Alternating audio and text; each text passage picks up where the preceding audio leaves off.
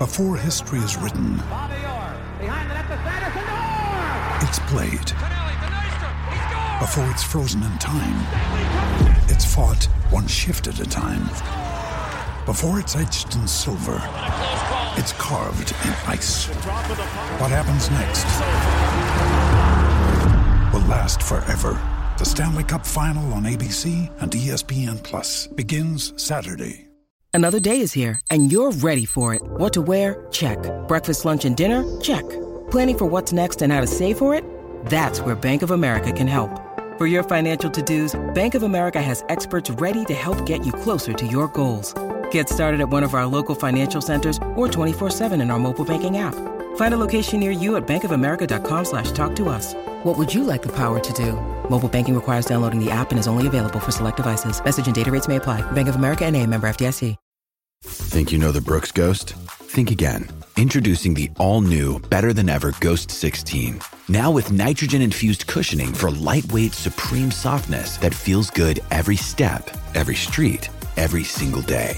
So go ahead, take your daily joyride in the all new nitrogen infused Ghost 16. It'll turn your everyday miles into everyday endorphins. Let's run there. Head to brooksrunning.com to learn more. Listening to Ace Podcast Nation, the hottest new podcast network and YouTube channel in the UK, featuring original series, top guests, expert analysts, and more. Check out facebook.com forward slash Acecast Nation for news on latest guests and shows. Watch every show in full at youtube.com forward slash Ace Podcast Nation.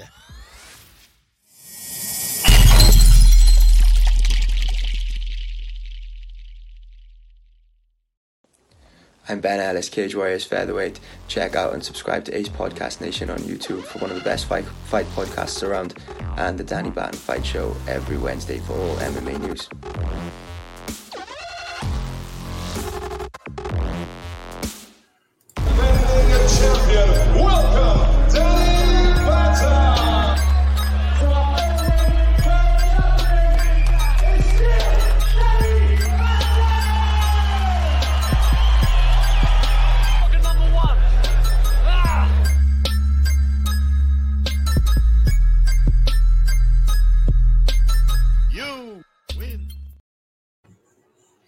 Hey guys, I'm Si, and welcome to Ace Podcast Nation, the home of the Danny Batten Fight Show. This is episode number 69, and uh, tonight we're going to be talking the latest MMA and boxing news, plus, of course, a momentous UFC 260 from last night. Uh, as usual, you can get the video versions of uh, this show and all the other shows we do at youtube.com slash ace podcast nation please do give us a subscribe click that bell for notifications you can get the audio versions at all the usual podcast platforms just search ace podcast nation and there's over 400 shows on various subjects featuring top guests expert analysts and more. So uh, get involved. Follow us on social media and uh, check out some of the various shows we do. But uh, joining me tonight, uh, standing in for the legend that is Danny Batten, is none other than uh, professional MMA fighter. And as I said last week, some would say the better looking Mearns brother. It's true. It is It's true. Mr. Richard Mearns. Welcome back, my friend. doing? Thanks for having me back. mate. No worries, mate. Thank you for standing in for Danny while he's in the in the US of A. But um, let's get bang into it, mate. Why not? Um, this week we had uh, Ben Askren and Jake Paul's press conference uh, on Mm. the boxing side of things, which is kind of interesting. It was really, it was quite funny. I thought Ben Askren, hilarious. Yeah. I thought Ben Askren was really funny. Um, he just Mm. was getting under his skin a lot. Like Jake Paul's, I find him quite irritating, but I understand Mhm. that you know people. He's got his fans, lots of them. What one thing I just said to you off air, like which really frustrates me about like the YouTuber and the boxing thing. I'm not against it because they are bringing in pay per view buys. People are paying for it, so you got to do it. I get that. Mm. As long as it's you know, as long as they're capable of doing it and it's not putting people Yeah. in serious danger. Like as long as they're capable of it, and I think he's shown. Both of the Paul brothers have shown that they've got a certain degree of boxing skill that they're able Yeah. to you know, do it to a certain level, and also you know they can pay for the best training camps available. Probably Oh, in yeah, some cases better than some professional fighters. So They're always around like UFC stars, but they ain't um, paid their dues in the fight games to Of be there. no. you know I mean, they're, they're doing it through their name, which they're made of, making fun It's of Japanese popularity, people isn't on it? YouTube. Yeah. mm. So yeah, it's um, one thing which frustrates me about it is like we got Billy Joe Saunders versus Canelo coming up, which is a fight I've been really looking forward to, waiting for for years. It was kind of been on and off and on and off, rumored and rumored. It's finally on. That is one of the biggest possible fights you could put on, particularly for a, Mm. a British fighter outside of, you know, the Anthony Joshua and um, Tyson Fury. This was kind of the next biggest British fight or British fighter fight you could put on, and barely Yeah. anyone's talking about it because they're talking about Ben Askren versus Jake Paul, two people who are not boxers by by trade. Mhm. But um, yeah, it's going to be interesting. Like I just hope, for the sake of sanity and sport, that Ben Askren wins. I think he Yep. should win. he has to do it for, for all of humanity. He has to. Um, Absolutely, man. But it's like No. well, you could see in the the press conference. It's the first time that I'd seen them actually in the same room together. Jake Paul does have the size advantage, and like I know he acts a prat. He's clearly not an idiot though, because he's making millions from being a prat. You know what I mean? Um, so you know he's been smart about it. Like I think he's deluded when he's calling out Conor McGregor and that. Yeah, One, of course like, he is. Like he could like he's got size on people like Conor and that, but just come on, man. Like you you you knock out one basketball player, and then you think you can start telling like, I mean, Yeah, that Ben I'm baseball guy, sure- wasn't it? Ben Ben yeah Ben Askren's an Olympian. Am I right? He was in Yeah, the yeah, wrestling a- in the Olympics. Olympic wrestler. Yeah, he's um, Yeah, he's So, pretty not- much won not- every wrestling award you could possibly win. Like he is this a is proper but this is the concerning thing, right? So he's he's a true athlete. He's to get to the Olympics is a lifelong pursuit, and he's done it, and he's got his medal to prove it, and he's now like it's it's a lifelong pursuit getting to the Olympics. You got through so much heartache and and and suffering to get to that goal, and there's some YouTube prat like ridiculing him, and I'm like, Yeah. you don't understand what kind of a level of a person you're dealing with. Just yeah, and the level of knocked out by Jorge commitment that think- taken. but but they think he's weak just because he got knocked out. He got knocked out Yeah. in the UFC. Like this guy's never, this guy has never been like Jake's not been knocked out himself, right? But if you're going to be fighting on the UFC, you're going to know what it feels like. And um, Yeah. the fact that he can ridicule him for being knocked out by Jorge Masvidal, who's incredible, you know, and the guy, you know, but yes, this what's so dangerous about this is like Ben Askren has the worst boxing Yes. period, right? But he's a he's a world champion MMA fighter nonetheless because his wrestling pedigree is that good. He become a world champion in MMA through his wrestling pedigree, not his boxing pedigree. And here's the big problem we got: if Jake Paul wins this fight, then the the majority of the public that don't watch MMA, they're going to see this YouTube twat knock him out, and they're going to Yeah. be like, ah, well, if he can do it, he, and, Yeah, and yeah. it's because there's a real risk of this happening that he knocks out an MMA world champion because they can't wrestle. But what I'm hoping is like I feel like the playing field is quite even in terms of boxing, right? But what Askren brings to the table is that he is really a fighter. Yes. So as in for he can get hurt and keep moving forwards. But Jake Paul seems to be like some sort of spoilt brat. And um so let's yeah, how would he re- how would he react to getting a big Can- shot? How would he react can he to a go broken through- nose? can because he can knock out Ben Askren, no doubt about that. But can he go through deep water and really call himself a fighter? So I just Ben's got to do it because he's he's protecting the reputation of all these hardworking fighters around the world. Um, but and and basically, um, Jake Paul was just pandering to his own disillusion and the deluded public that watch him. So yeah, Mm. it's this is why this fight is actually truly fascinating and like. And I hate these kind of fights, but man, I'm tuning in to watch it because of what it means. Yeah. So it's kind of it's genius at the same time.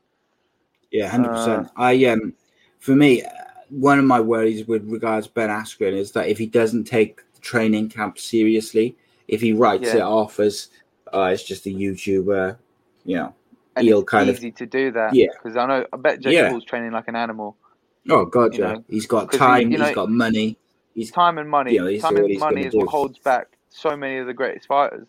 If you know what I mean, and he's got it. yeah, So there's nothing really standing in his way apart from his own stupidity yes. of winning the fight. the, like it'll be interesting. Like if Ben Askren was to catch him with like a big shot or a big flurry, and he was to end up with a bro- Jake Paul gets his nose broken or he gets bloodied Yeah. up.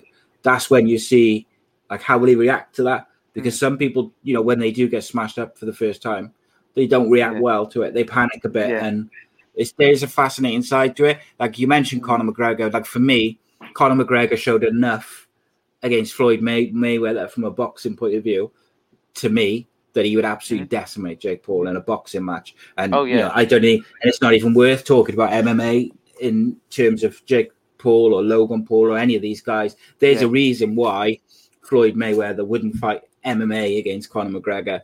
There's a reason why none of these guys would go into the MMA side of things because they'd Yeah. get destroyed within 30 Yeah. seconds. But you can you can It's what very they've done is boxing. You can hide behind not having giant gloves. wrestling, and yeah, and they've got the big Yeah. gloves. I am. It's, I agree with you. It's fascinating to see where it goes. I hope Ben Askren wins, and I think if I again, I said to you just before we started, I think if Ben Askren does win, well, then we'll probably see Ben Askren Yeah. versus Jake uh, Logan Paul, unless when Logan Paul has his exhibition with Floyd, like unless Floyd completely like Mm. embarrasses him. If that's the case, then he loses a bit of his luster in terms This of fight having. can um this fight can change the fight game for better or for worse. And like Oh, we're God, seeing yeah. a lot of these ridiculous sort of um exhibition fights and there's like fame MMA going on now where they get celebrities to fight each other. I hate that. I And really here's the thing: like if, if, if Drake has a MMA fight, everyone he would sell more pay per views than Conor McGregor ever could dream, because Mm. people like to see Drake either knock someone out or be knocked out, and it doesn't matter Yes. then about the art form. And this is the this is the thing: like fighting is a very human thing, and we all love it. You see a fight on the playground at school, no one breaks it up; they all gather around and No. chant it. So, so fighting is for everyone. Everyone loves it, so I'm happy to watch anyone fight. But when we're talking about MMA, we're talking about artistry and fame MMA, and these silly fights with the Paul brothers are taken away from the artistry a little bit. So yeah, yeah, it'd be nice if they got put to bed. Put to bed yeah, now, really, it isn't it? needs to be done. It, yeah, Um, onto the MMA side of things, uh, Yeah. it was announced that Darren Till has got a, a fight coming up, um, Mhm. which I'm really, uh, really interested by because I think it's a, quite a tough fight for him. Uh, he's Yeah. fighting on uh, UFC Fight Night 188. Uh, he's in the main event against Daniel uh, Marvin Vettori um, okay, yeah, yeah, on April the 10th. That is quite a tough fight for me. Uh, Yeah. Vettori's just coming off beating uh, Jack Hermansson last year. hmm Um, obviously, Darren Till, I think, has had a couple of fights called off as well. It's going to be super interesting because yeah, Vettori's no mug, and I Yeah. think, I think Darren Till for me is a top level fighter, like he really is. But I think some people think that he's got something to prove. I don't. Um, Mm. his last fight in the UFC was against Robert Whitaker. It was a yeah, five rounder, and that was his lost his first bout at middleweight. But I'll be watching it interest That'd good really with interest. Yeah, um, Mhm. Vettori fought That'd good- Adesanya as well before, which is uh, Uh, another. Vettori, like I know of Vettori, but I don't. I've not sat down and picked his fight Yeah. apart. Like, is he is he prefer the striking or the grappling more? Uh, I think off the top of my head, I believe he's more of a like a hybrid? grappler. I think I'm gonna. Yeah, he's, he's he can do a bit of both, from what I can Because I, remember. I feel like we'll we we'll get like a really good striking, a nice kickboxing matchup. But I don't. It depends if I don't see Darren Till taking it to the ground. He, he's got you know he's he's got power in his hands. So we want to keep it on his feet. But I'm not. I can't Mm. quite say what Vettori will want to do. So yeah, it's an interesting fight. Know, It is for like sure. They got they're really well matched up as well, like Mm. height, weight. Uh, Darren Till's got like a half inch weight adva- uh, reach Mm. advantage. He's got he's one year older. This they both six foot. Like Yeah. they're re- like uh, Darren Till's record's 18 3 and one. Yeah. Vettori's record 16 4 and one.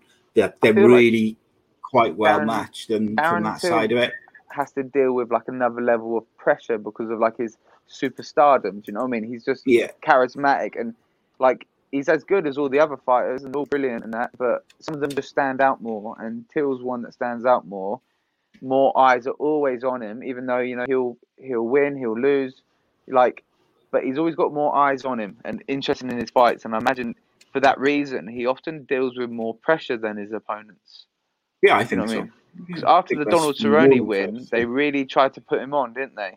Um, Mm. And it was a lot of pressure quite early, I thought. Um, and then So- and then the Masvidal yeah, fight, Vettori. Everywhere I've just looked. Vettori's down as a striker, like as his main sort of discipline, if you like. Yeah, So that's going to be a very, very interesting fight.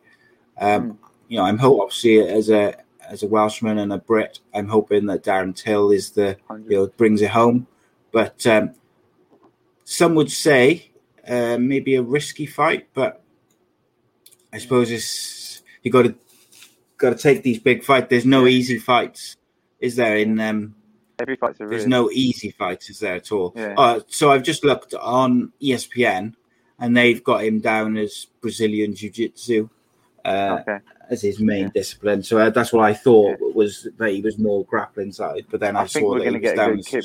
I think we'll get a good kickboxing fight. You know, because if if his strong point is his grappling, you're going to be sure that Till will be working his counter wrestling to keep the game in Mm. his court. So I feel like I, I can't I, I can't call the fight, but I feel like we're going to get a nice kickboxing exchange.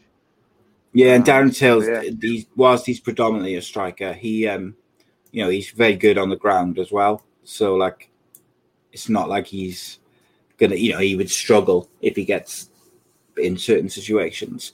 Whereas, you know, there's other fighters who predominantly strikers who want to stay away from that sort of situation. I think Till is capable Yeah. of wrestling um, and whatnot. Uh, quickly on uh, Tyron Woodley, which we'll talk about his fight in just a minute. His Mm. contract with the UFC is up.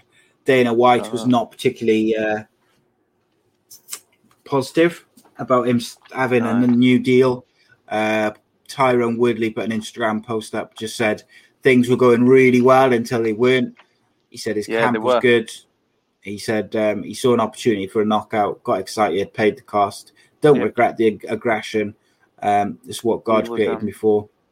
And he said it was he an honor like to him- share the cage. Yeah. Sin- like, I like Woodley a lot. I feel like he's um he's the most unappreciated world champion ever. Do you know what I mean? Like he's he's held that world championship belt and he just yeah, and then you start losing Problem is- some top level guys, but you, do you know what I mean? Like when Yeah, when he- you it get was the that world one title, fight when he had the title. Who did he fight where he fought him twice? It was a Wonder Boy, and he fought him twice in a row, and they were like the Yeah, most boring boring, fights. fights. They But just killed was- any appreciation or momentum he had. But he knew he was like in there they- with a killer and he had to play it that way. I think. Yeah, I do as well. I think if, he, Mm. if he'd done what he had done previously in his Yeah. other fights, he would have got knocked out. So he tried Yeah. to adapt. Um, but Dana White said yesterday, Tyron Woodley, 39 years old, he's lost four in a row, and he just sort of went, yeah, and didn't say anything else. So Yeah. I think he's done. Be a Bless good him. signing for Bellator, though. I think a big, Yeah. a big, good, 100%. a big name. Yeah. Um, but yeah, let's get into UFC 260. Um, so we're going to focus on the main card, but there's two fights I want to just touch on. We'll talk about Modestas' fight uh, Yep. in a minute, which is uh, obviously we'll talk about that in detail. But um, Khabib's cousin, uh, Abu Bakr, I think is pronounced, versus uh, Jared Um, oh, uh, it. yeah. Gooden. Um, it was 30 27 across the board, um, and I thought uh, N- Nurmagomedov was Brilliant. supremely impressive. Mhm. He uh, he dominated. You know, he had Khabib in his corner, and uh, I thought he just dominated from start to finish. Um, Yep. and it was a good sort of uh, a good way to increase his stock in uh, in within the UFC. Yeah. You know, he short of finishing the fight, there wasn't much more he could do. Um, he just dominated the fight overall. That's it. Um, was there anything which stood out for you from it? Well, um, yeah, it was a dominant performance from right Abu Bakar. Uh, Yeah. it's a hard name. Abu Bakar. Um, yeah, and he's just outboxed him really. Like he was just holding the center of the cage, holding it and doing damage, right? And um, Jared, Jared Gooden, he just had his hands down, and like Mm. there's nothing, there's no right and wrong in MMA. If you feel better fighting with your hands down, there can be advantages to it, but he had his hands down whilst moving backwards all the time, lots of foot movement, and he's spending lots of energy moving around and getting no return on the energy he's spending. So it was quite simple for Abu Bakar. Like I'd never seen him fight before, and I think, oh, Khabib's cousin, gonna be a great wrestler. He, he goes out there Yeah. round one, boxes in nicely, and he doesn't have to change the game plan at all between rounds, other than keep winning. And it was just like creep forward, box him up, creep forward, box him up. He was landing nice kicks as well, but he had proper form, was moving forwards and attacking. And Jared was doing lots of nice movement, but just moving away to try and not get hit. And he's he's not. It wasn't counter footwork. Do you know what I mean? He's just footworking Mm. away, and he's not doing. He's not delivering strikes back. Um, and he's got his hands down, and that's why um, Nurmagomedov is just landing clean shots. Yeah. just clinical boxing done the job for him. It was, and it was an amazing performance. Hundred percent. Um, and then we also had uh, obviously well, the reason why Danny is in uh, the US of A. Uh, he was out there with Modestas Bukauskas, uh, who lost by a split decision to uh, Michelle Oiliksikovic. I think that's how you pronounce it, but we'll call him Michelle um, or Mikhail. Um, I thought it was a really good fight. I thought Modestas won. Really great fight. I really thought Modestas won, and I I know some people might feel that oh you know you're going to say that or you're biased, but I, I genuinely thought Modestas won the fight. Um, but you know he can hold his head high. high. It was a Yeah. split decision. When you when it goes to the judges, it's kind of it's in the judges' hands. Yeah. But I thought overall Modestas corrected a few er- little errors from the Jimmy Crute fight. I thought he showed he had a great chin again. He showed that he has got a good gas tank, and for a big big guy, his um, Mm. his footwork is real real top Yeah. level. And um, yeah, I thought he was really good from fighting you know out of reach. Uh, Mikhail was trying to pour on the pressure constantly, but Modestas was getting off the the cleaner shots, the better shots, the more significant strikes throughout the fight.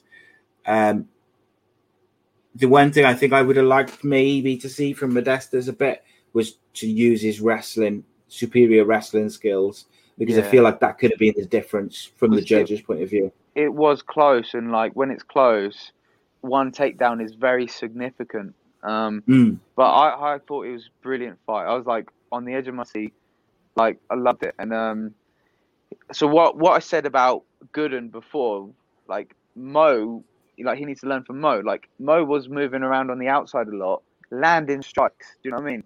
Landing Yeah. kicks, landing clean jab crosses. Like it was brilliant. Um, and then I can't. I really struggle with the other guy's name. Oleg. Oleg. Just call him um, Mikhail. Uh, O- We'll I just called him Oleg, Oleg for like short. But um, Mm. you know, it was close. He was just creeping forward and holding the center of the cage. But it was it was an even battle. Um, it was round one, which Mo rocks in.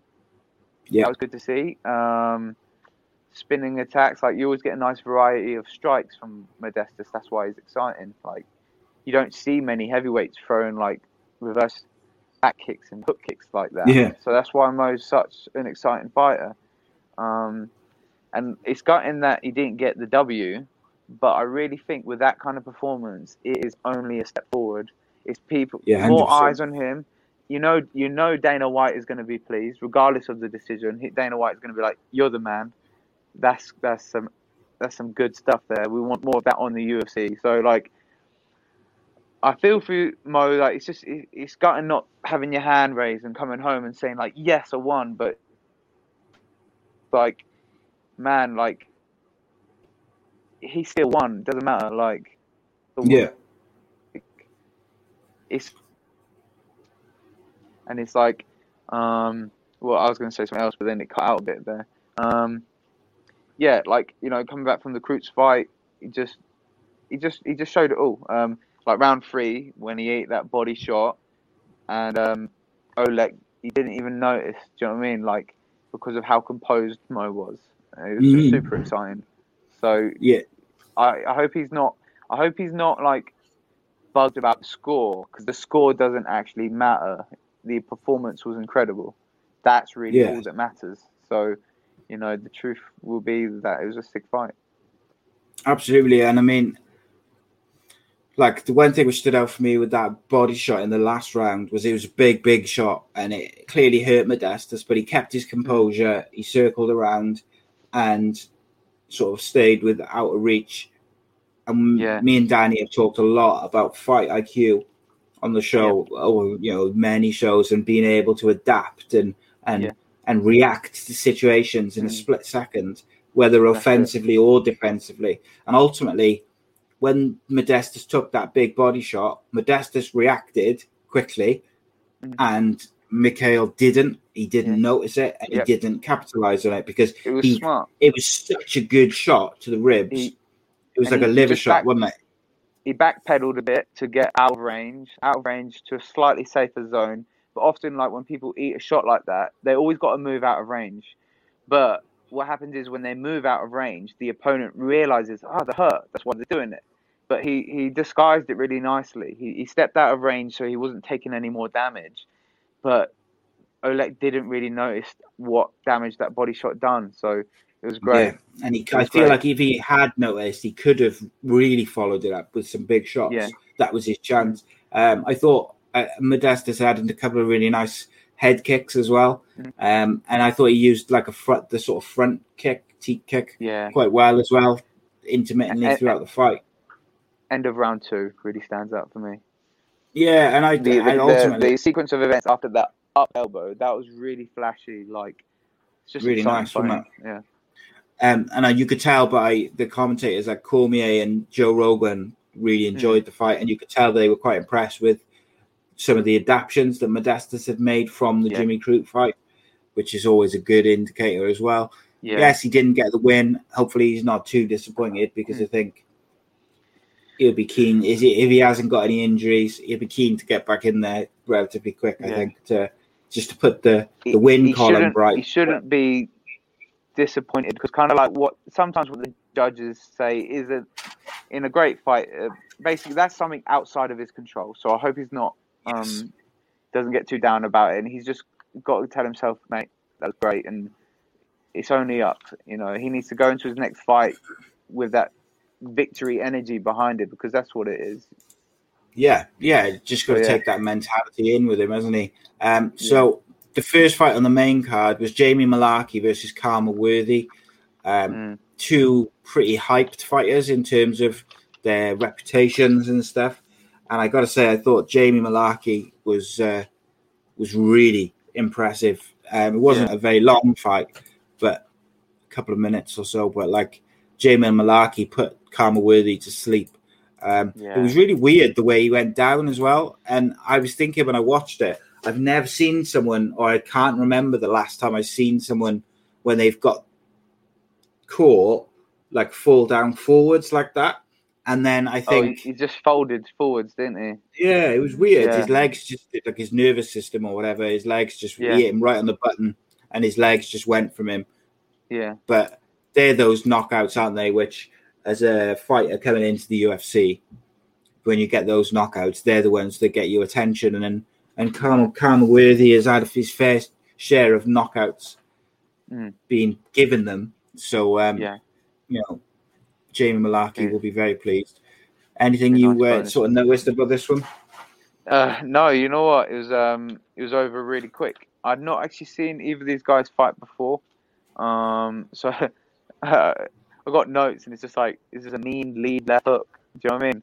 It Yeah. was like, it was great, and um, there's not a lot to say about it. I would I would critique it critique it more, but I don't actually know the fighters, so other than that, Yeah, I it think, it was an um, awesome knockout. like Jamie Mullarkey's got a bit of hype behind him, and Khama Worthy was on a I can't remember what his streak was, three or four fights of knocking people out quite comfortably, and then Mm.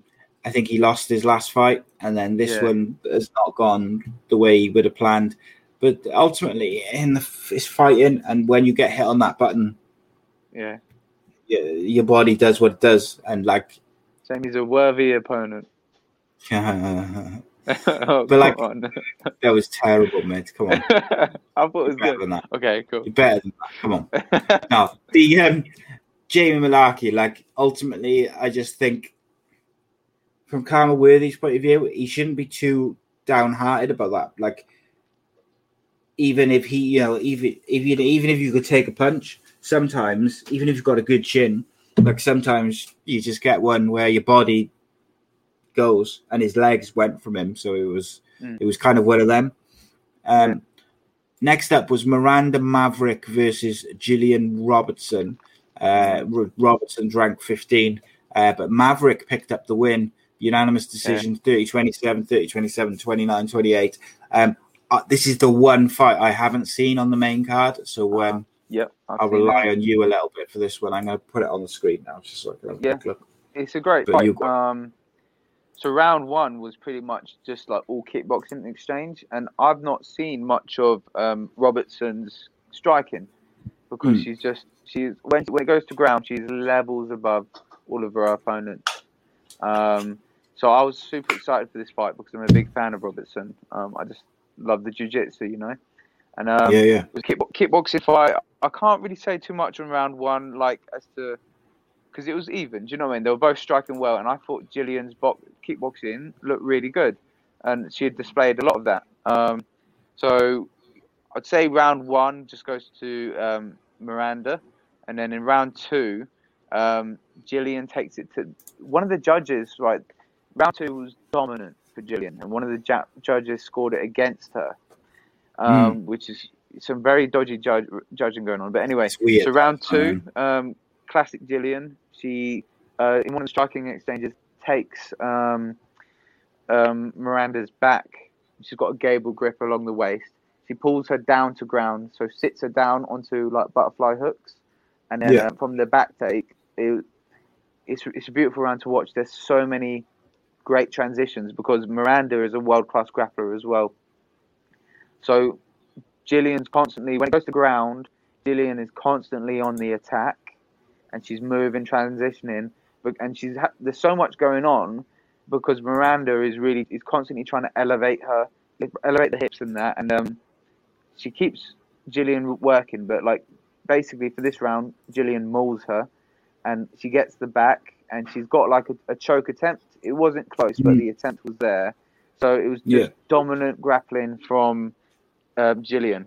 Now round three is interesting. Round three was exactly pretty much the same, but the other way around. So what happens in round three is um, Miranda takes Gillian's back and then takes her to school on the ground in round three. So it's a really exciting fight. It was brilliant, and um, yeah, a good decision victory for Miranda, and um, it was just a great fight um, from both. I just found it quite interesting how I was thinking, like in, when I was watching it, I was like, okay, Gillian needs to get this to ground. Miranda needs to keep it on the feet. But what Miranda did was she did exactly what Gillian did in round two. Yeah. Gillian. It was so yeah, it was a good fight.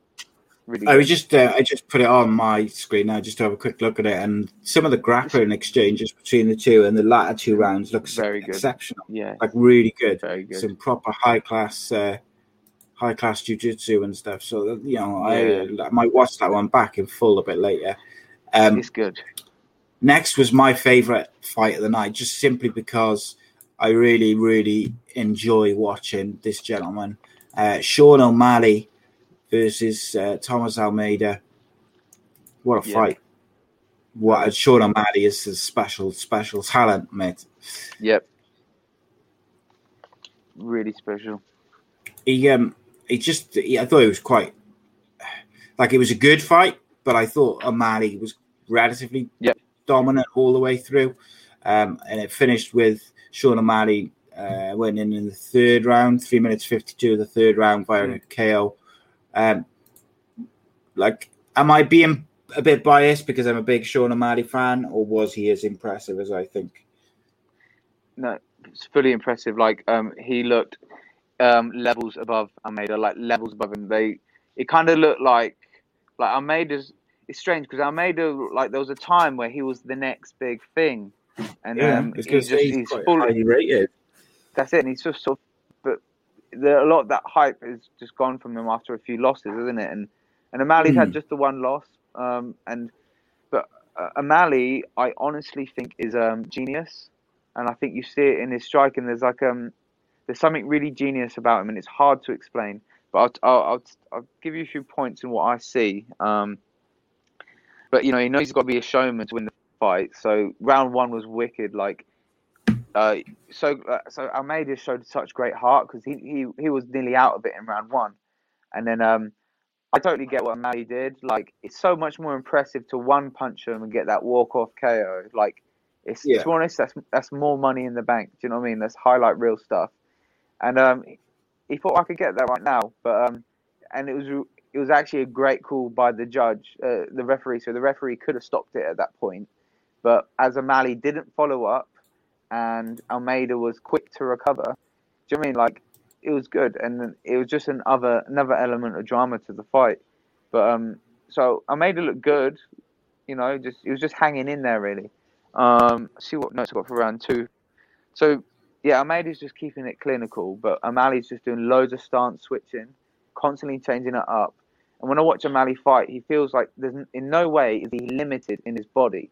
Like he can express whatever movement he wants to express. Whereas whenever you watch other fighters, you'll be like, oh, the footwork's a little bit stiff.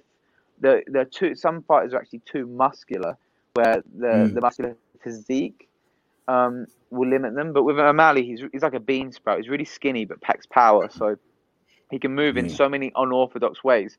So for him, being skinny and humongous in the weight division is his true advantage. Um, but you uh, you must have noticed, and this is how O'Malley's got a few of his knockouts before.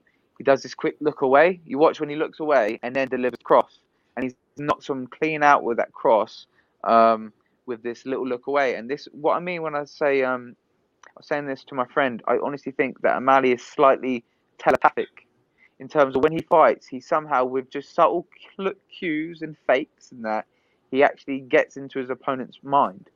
And what he does, he does this trick where he looks away really quick. And I've seen he's seen him knock someone out with this before. I don't know who it was. This was on the um, contender series. He looks away, and the guy freezes like a deer in the headlights. Then he delivers the cross. It's such a subtle thing he does, the, the look away, and he done it a lot of times in that fight. He'll do a look away, deliver the cross, and that little head movement he does, it, it freezes them. It's really clever, really clever. Yeah. But he does it so quick that a lot of people don't notice what he's doing. And that that um, that huge bomb from ground and pound to finish was savage. Yeah, it was a great fight. I'm a big, I'm a huge O'Malley fan, massive fan. I just like his crea- his creativity and like his striking is so fluid. Like, and it, one of the things which I just never am failed to be impressed by is how quick his footwork is. There was a couple of times where O'Malley had kind of circled him around, so he was almost against the fence, and he just did like a little feint to the left and then skipped out to the right, and he was gone. Yeah.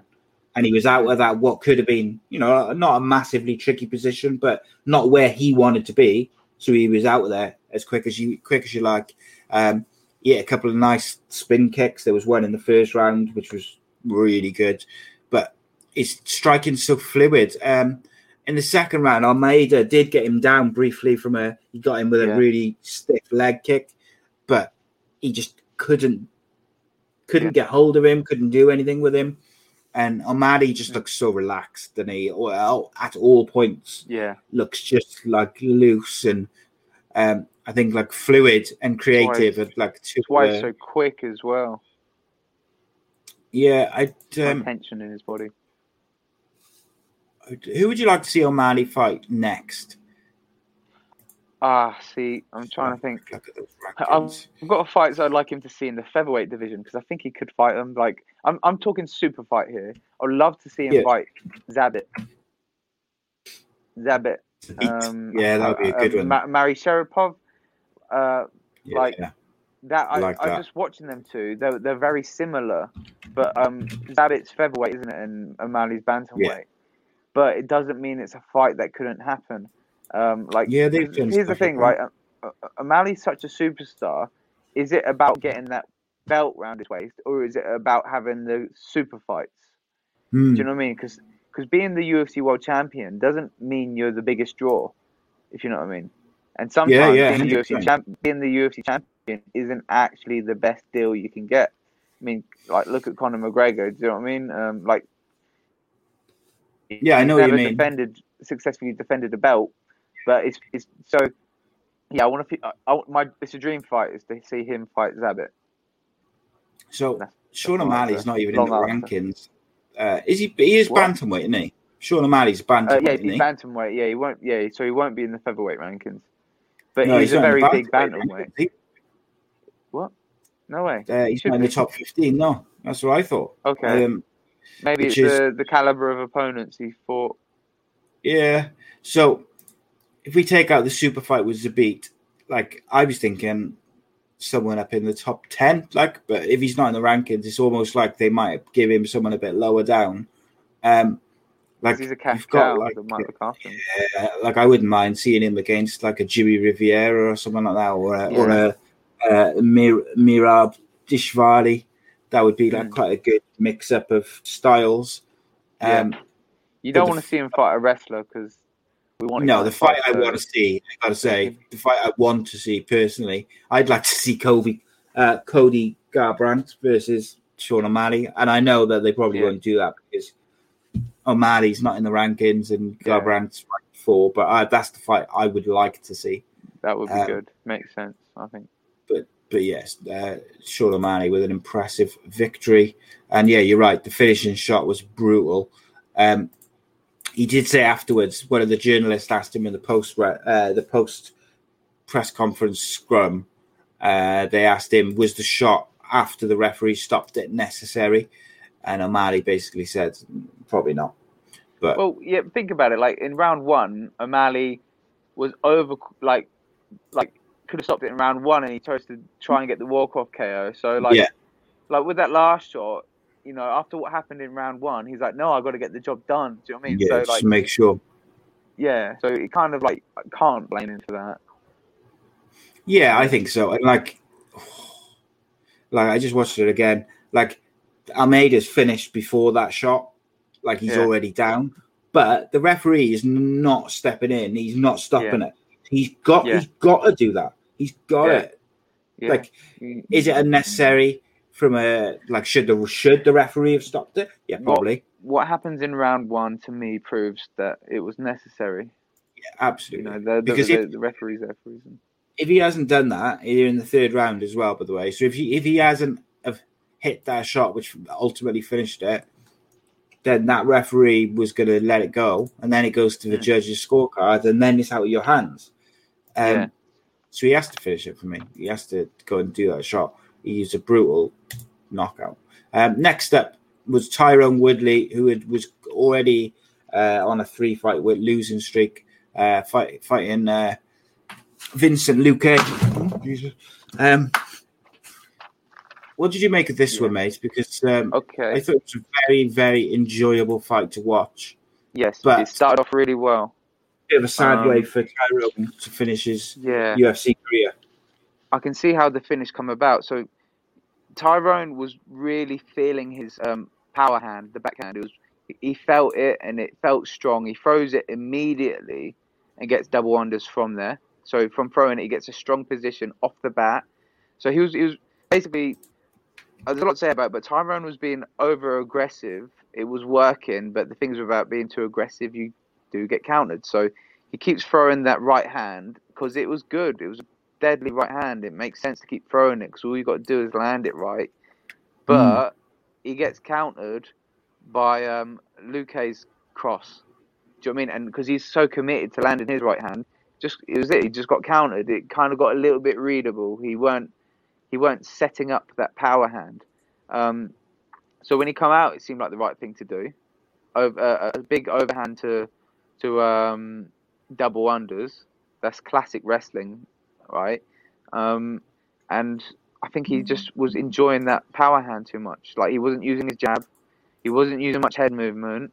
But if he landed that right hand, that could have been the win. Um, but of course, if, if your opponent isn't giving you much variety of techniques, then it can be quite easy to look for the counter. If you know what I mean?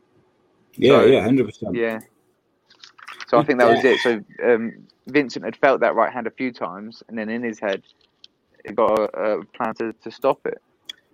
Like, obviously, we discussed what Tyron Woodley said afterwards about he went, for, you know, he went for the finish and he was aggressive Mm. and he got caught.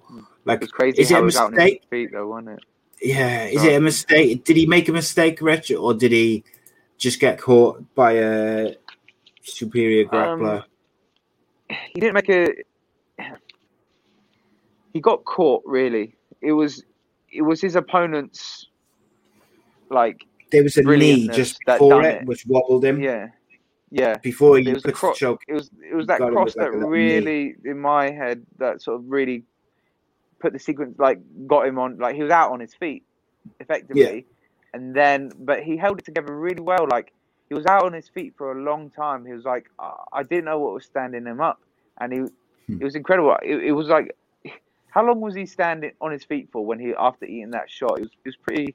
It was crazy. It was like proper drama. You knew he weren't going to make it, but um, so setting up She's like the- the lean, dark leaning against, was- was nothing fun. literally leaning against the cage because Yeah. he got rocked. But just I don't think he made a huge Tyron Wood- mistake, but he could have done yeah, better. Tyron Woodley hits a massive right hand, like a massive one which connects, and then Yeah. just after that, then uh, Luque hits him with that cross you mentioned, Yeah.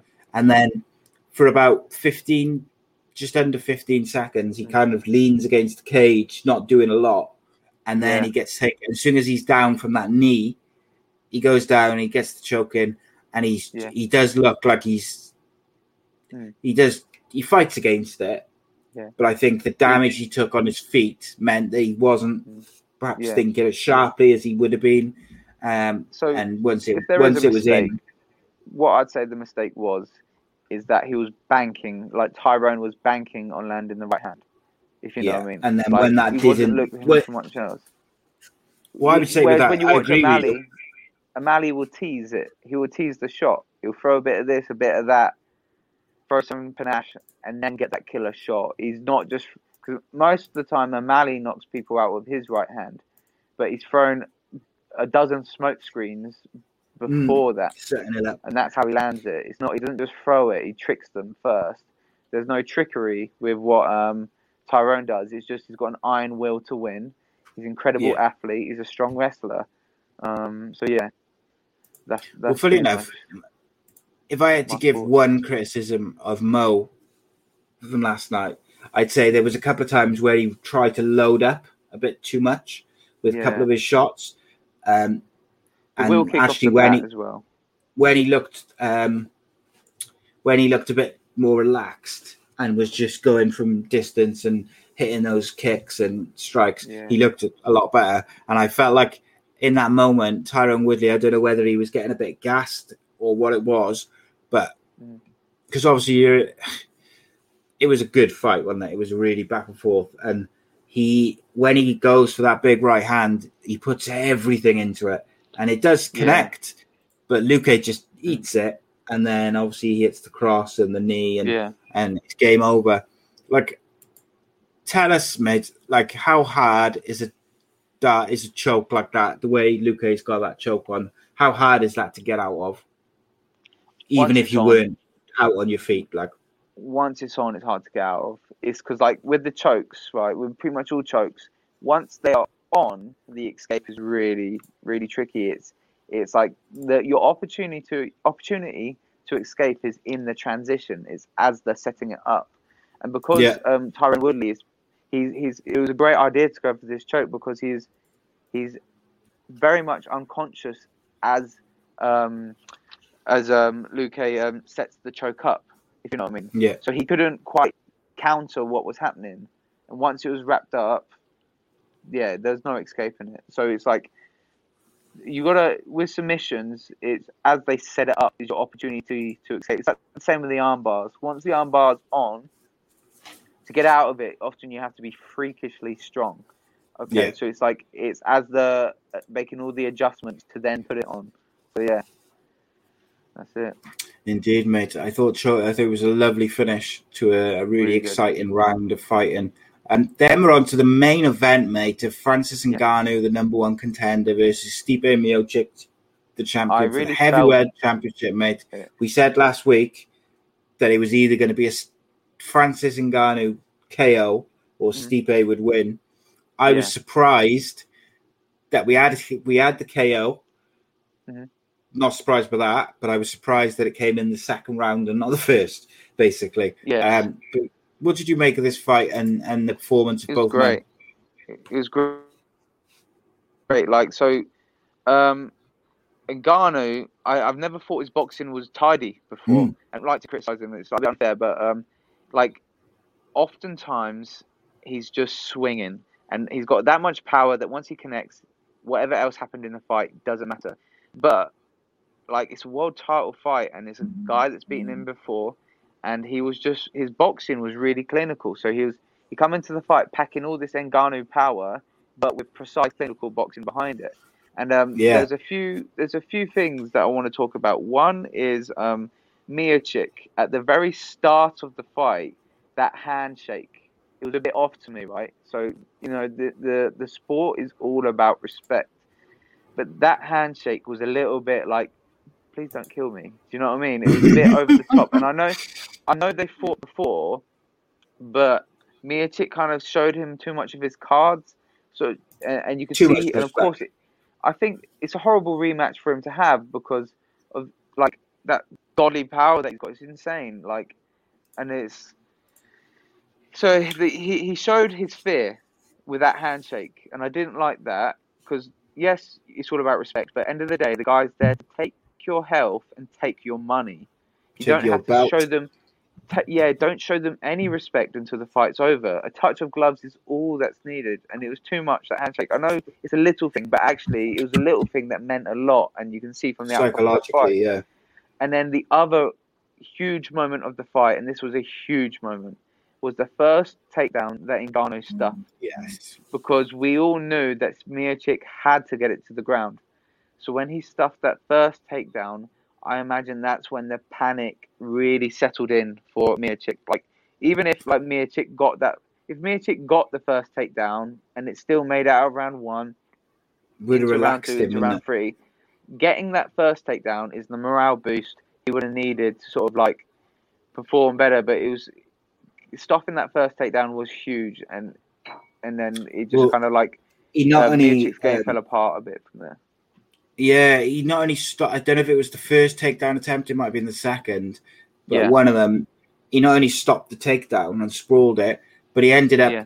getting on top of him on his back and beating the crap out of him. Yes. And I just thought psychologically, that's got to have been massive. Yes. That not only That did you it. get your main tool Mm. of how everyone assumed you were going to win, Miocic stuffed. lost it psychologically. It's true. took a bit, yeah, took a bit, two, couple of real big shots, and I got to say, like Ngannou, his all-round game just looks so much better. His Yeah, boxing, everything- it was- looks everything was much brilliant. more technical. His It's- takedown defense, everything just looks together. The I'd love to know who he's who he's been training He- with. I really would. If he continues like that, we're going to see him grounding, pounding people unconscious. Yeah, all of his like, fights um, vicious knockouts on the ground, but you saw it when he took his back in that fight and started landing them shots. He was in a fight finishing position from a failed takedown. Like so, Yeah. I think we're going to see him evolve, and he's a champion now. And there's going to be better coaching him around him, and yeah, it's uh, it's super exciting actually. If he, yeah, because you could imagine him doing what Khabib used to do, where he just take guys down, lay on top Yeah. of them, and that just just pummel the crap out of him. Except His ground and pound will be. and. Garner was like six foot five whatever Yeah. he is. He's just gonna eat people alive. And like from two and a half minutes into the first round, I just couldn't see how Stipe was going to win the fight. Psychologically, Yeah, I just thought he was gone. Um, Mm. and I, but I, I, I say that, and I, I really do believe that. But I also believe that Francis Ngannou deserves so much credit for going away. Like he came into the UFC, destroyed all these guys, knocking people off their feet with his power. There was all this hype, and then he got stopped by a superior wrestler and someone who was Yeah. a technical MMA, like a top high level MMA fighter. So he went away. He could have just kind of just become another heavyweight who, you know, every couple of years gets a title shot, but uh, you know, just takes out heavyweight fights every year. But he went away and he improved his craft. He improved his wrestling defense. He improved his boxing technique, his striking technique. He improved his footwork massively. And like I do think he deserves so much credit for that because he Yep. could have just become another because he's got so much power. Yeah. And he's got a age on his side. Like he could have just become like another heavyweight and just you know got the money, had taken some big fights, and then every now and again, oh, I'll have a title fight because I'm on a three fight win streak. But he didn't. He went away to to beat Stipe and to to be the better fighter last night. Like I really, oh, I just watching that that ground and pound in that first he round. continuing brutal. like with the progress like that, he will be unstoppable. Well, because- Jon Jones and is the one that everyone's talking about. Jon Jones, Francis and Ngannou. For me, That's the next. Jon Jones does not want that fight next. Jon Jones not yet. Jon Jones is a smart man. He But, needs um, to Jon Jones is a bit older, isn't he? Yeah, yeah. But like Jon Jones needs to fight someone else at heavyweight first. He cannot is, go and fight Francis Ngannou. People were talking about when we talk about Jon Jones, we're talking about GOAT status, greatest of all time, and that that is beyond weight classes. So, and because he, he very much is the GOAT. Um, it's him. It's him or Khabib, really. I'm not. I don't Yeah. really like this this GOAT debate much because there's so many variables to um, look at. But if we do have to pick one, it's either him or Khabib, right? Um, and you could say it's more Jon Jones because of how many title defenses he's had. Yeah. So really, it is Jon Jones. Okay. Um, but because of that, I'm saying like I actually want to see the Ngannou fight now, whilst he's at his most dangerous. I want to see it now. Yeah. Like I don't want to see it when when the playing field changes at all. You know. So Yeah, yeah, That's I what I I, completely. I, I agree, and I, I think it'd be a real fascinating fight. Like Mm. just before the finish of the fight, um, Ngannou nailed Stipe, and Stipe just looked like a deer in the headlights. He really looked rocked, and I thought that was going to be it then. And Yeah. then about ten seconds later, Stipe he showed hits he had him.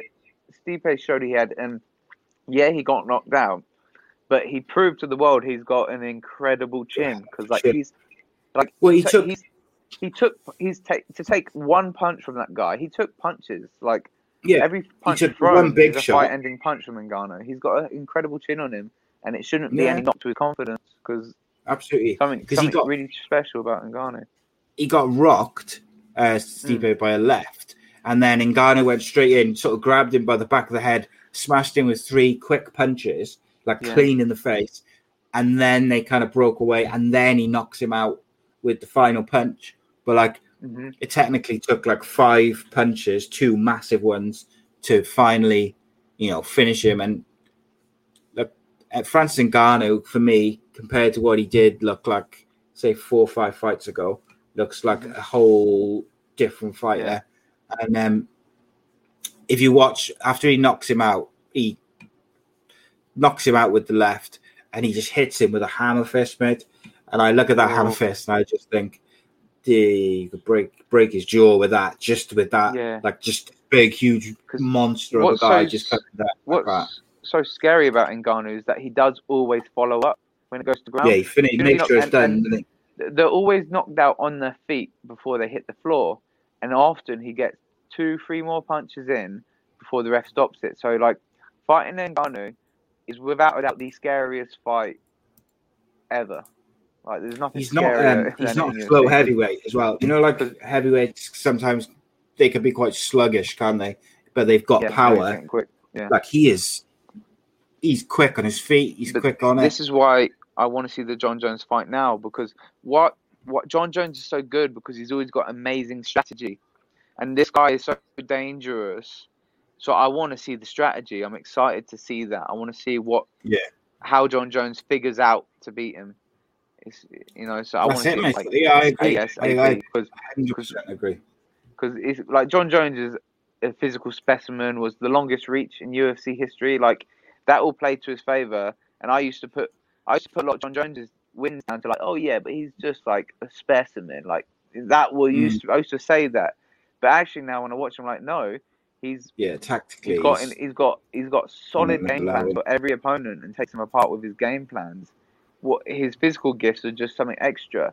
Um, so I want to see this fight because I want to see how Jon Jones figures it out because you know he'll he'll have a game plan and be excited to see that. And but you know with Ngannou, one punch, that's all it takes.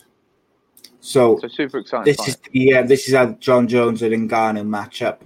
Jon Jones thirty three, Ngannou's thirty four. Jon Jones has had twenty eight Hmm. fights, uh, Ngannou's had nineteen. Jon Jones has won twenty six. He's lost one, which was overturned, and he had another no contest. So technically, he you know he's unbeaten. Um, I think now time Ngannou. make that fight. Ngannou's had three losses. Um, Ngannou's had 12 knockouts, but Jon Jones has had 10. But Ngannou's also had four submissions to Jon Jones's six. They're both six foot four. Jon Jones has got an inch and a half reach advantage, um, both orthodox. So, yeah, it, they match up uh, better than you'd think because Jon Jones is Yeah. coming up a weight. You kind of assume that Ngannou's going to like tower above him. Like height wise, they're quite evenly matched. Jon Jones has got that long, rangy reach. But yeah, I agree with you. That's the fight to make. Jon Jones has got to put up or shut up for me in terms of Yeah. heavyweight. Look, for me, Jon Jones is the GOAT. He is the greatest MMA fighter of all time. But if he's going to go into the heavyweight division, do it. Like, stop talking about it now and just Yeah. do it. Uh, Yeah. What I do think is, I just wonder whether they'll say, well, you can't just go straight for the title. Like Dana White might sort of want him to have a They fight sh- first. If they can let Conor do And it, for they me, can if let they Jon do- Jones do it. Yeah, I think so. Like, and the problem is, like that, he- you know, the heavyweight division. I Jon Jones takes all those guys apart for me. Um, Yeah.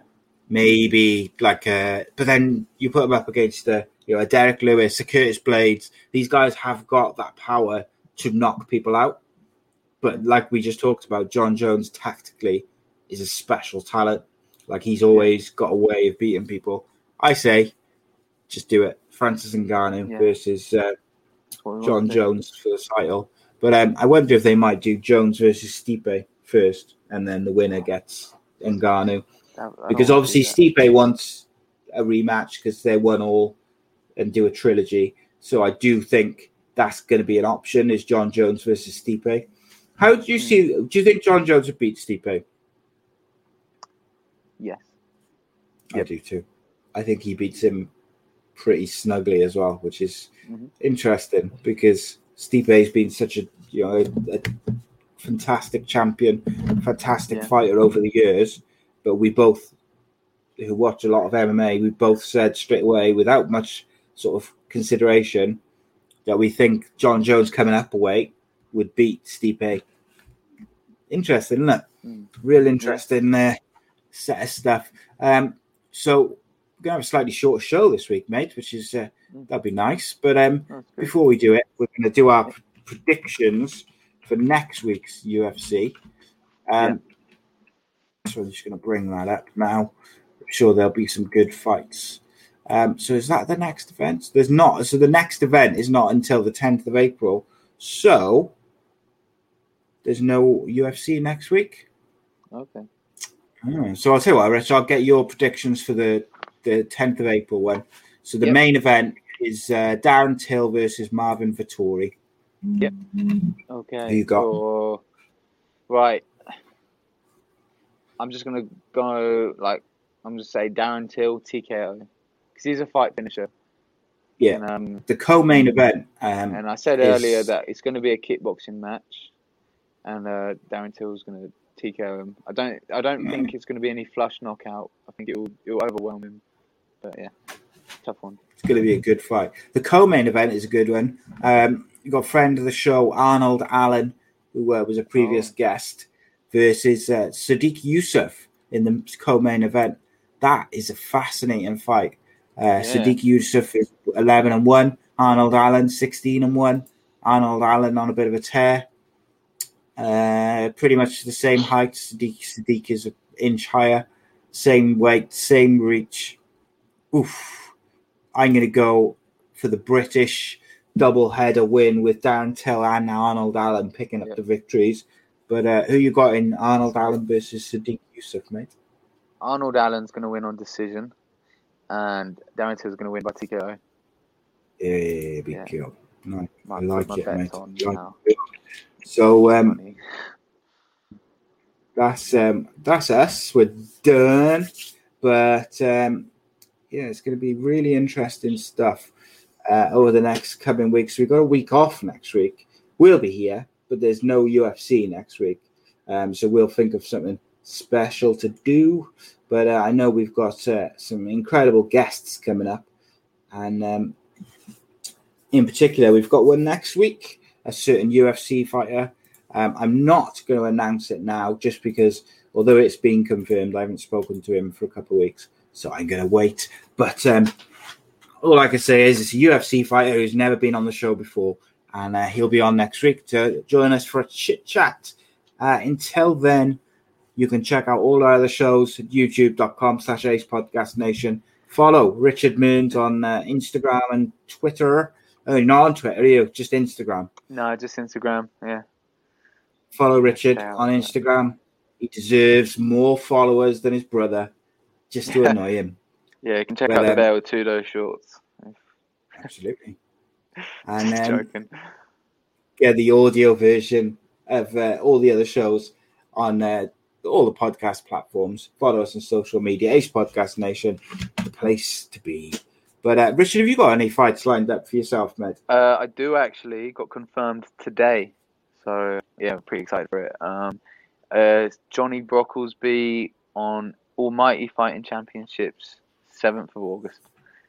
So yeah, exciting. Bit of a I'm glad, like you- you know, wait been isn't it? waiting. It's like it's been slow. You know, this pandemic's put all the domestic shows on hold. Yeah. Um, I was very lucky to get a fight in August last year, and that was an incredible experience. Um, because of that whole Was that what drive through, the drive through show, it was brand new. It was like it's So- a fight to remember. Um, Tell us about uh, that show then, just remember. before we go, mate. Those drive. What was the for people who don't know? Like, what's the premise of the drive-through shows and like, well, what, so um, what was it like? basically, so before the whole pandemic kicked off, I was um due to fly out with um it, it's, it's a crazy story to be honest. So um contenders were taking a, a UK team to fight in Florida.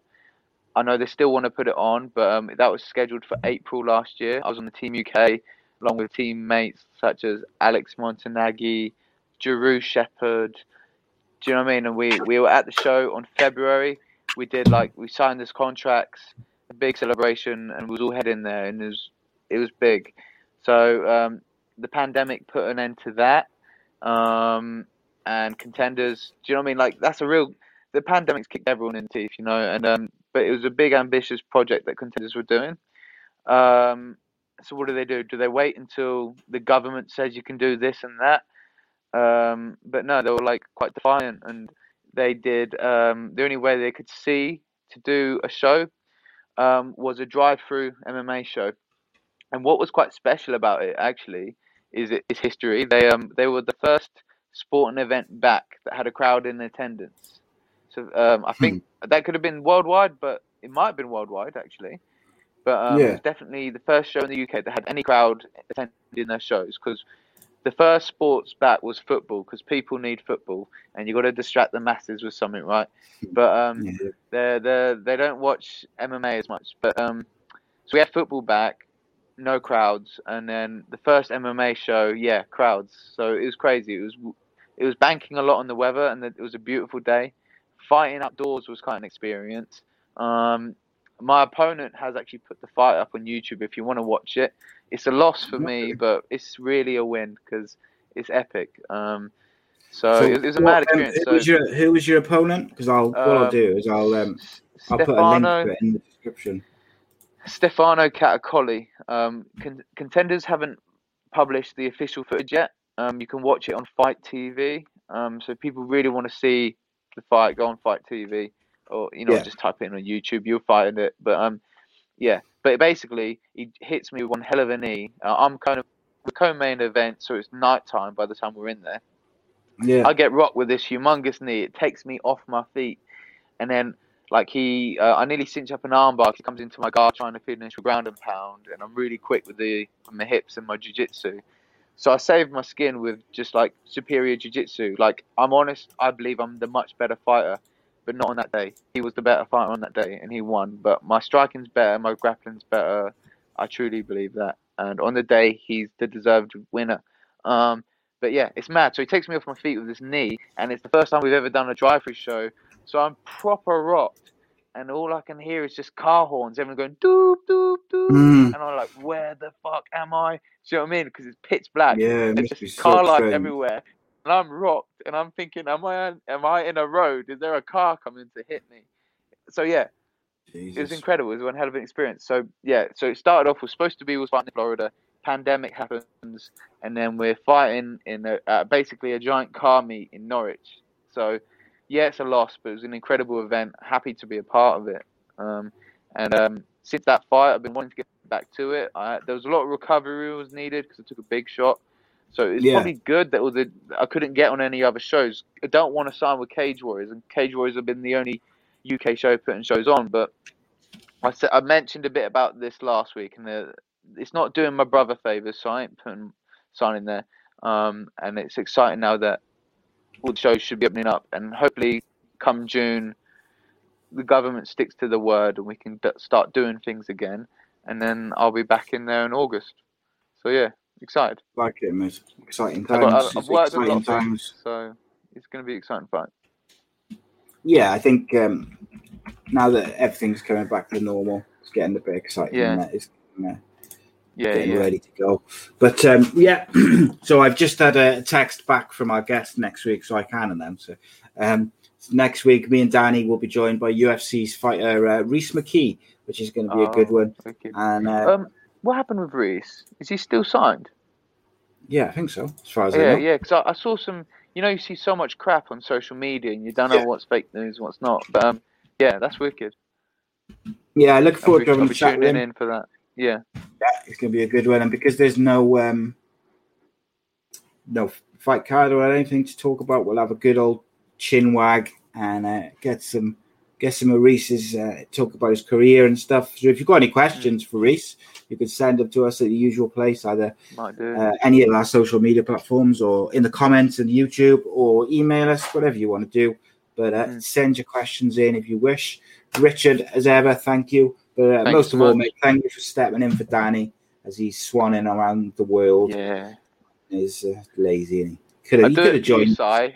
Si, I do it for you, but not for Danny. All right. Well, that's it, mate. The thing is, mate, right? What it comes down to is Danny could have done this show with us tonight. He could, you know, there's internet. He could have done it from America, but he's too busy eating, That's Eating and sleeping. Yeah, mate.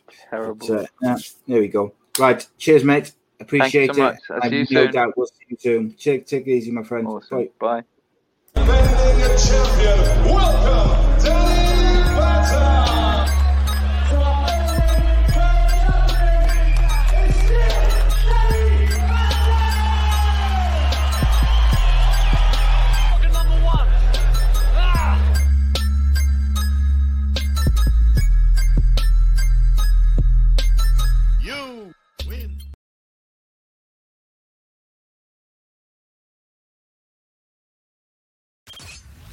You're listening to Ace Podcast Nation, the hottest new podcast network and YouTube channel in the UK, featuring original series, top guests, expert analysts, and more. Check out facebook.com forward slash Acecast Nation for news on latest guests and shows. Watch every show in full at youtube.com forward slash Ace Podcast Nation.